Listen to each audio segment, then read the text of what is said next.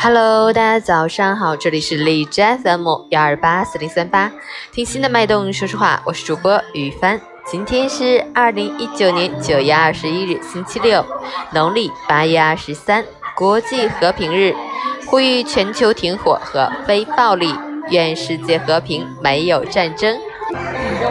同时，今天也是我的弟弟王硕的婚礼，祝他新婚快乐，百年好合。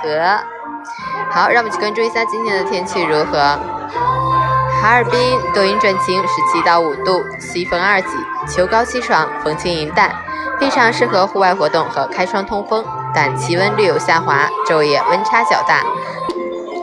在西风的吹拂下，感觉有些冷凉，感冒、风湿、哮喘、过敏等各种秋季高发期，早晚外出要添加衣物，做好保暖。重要的是，平时加强锻炼身体，增强抵御疾病的能力。截止凌晨五时，海市的 AQI 指数为十九，PM 二点五为十，空气质量优。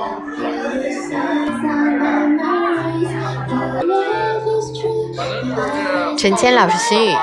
有没有过这样的经历？当你在试一件好看的衣服，正满心欢喜地照镜子，结果却被人说：“行了，穿什么衣服也就那样。”是妈吧。顿时觉得镜子里的自己变得憔悴矮小。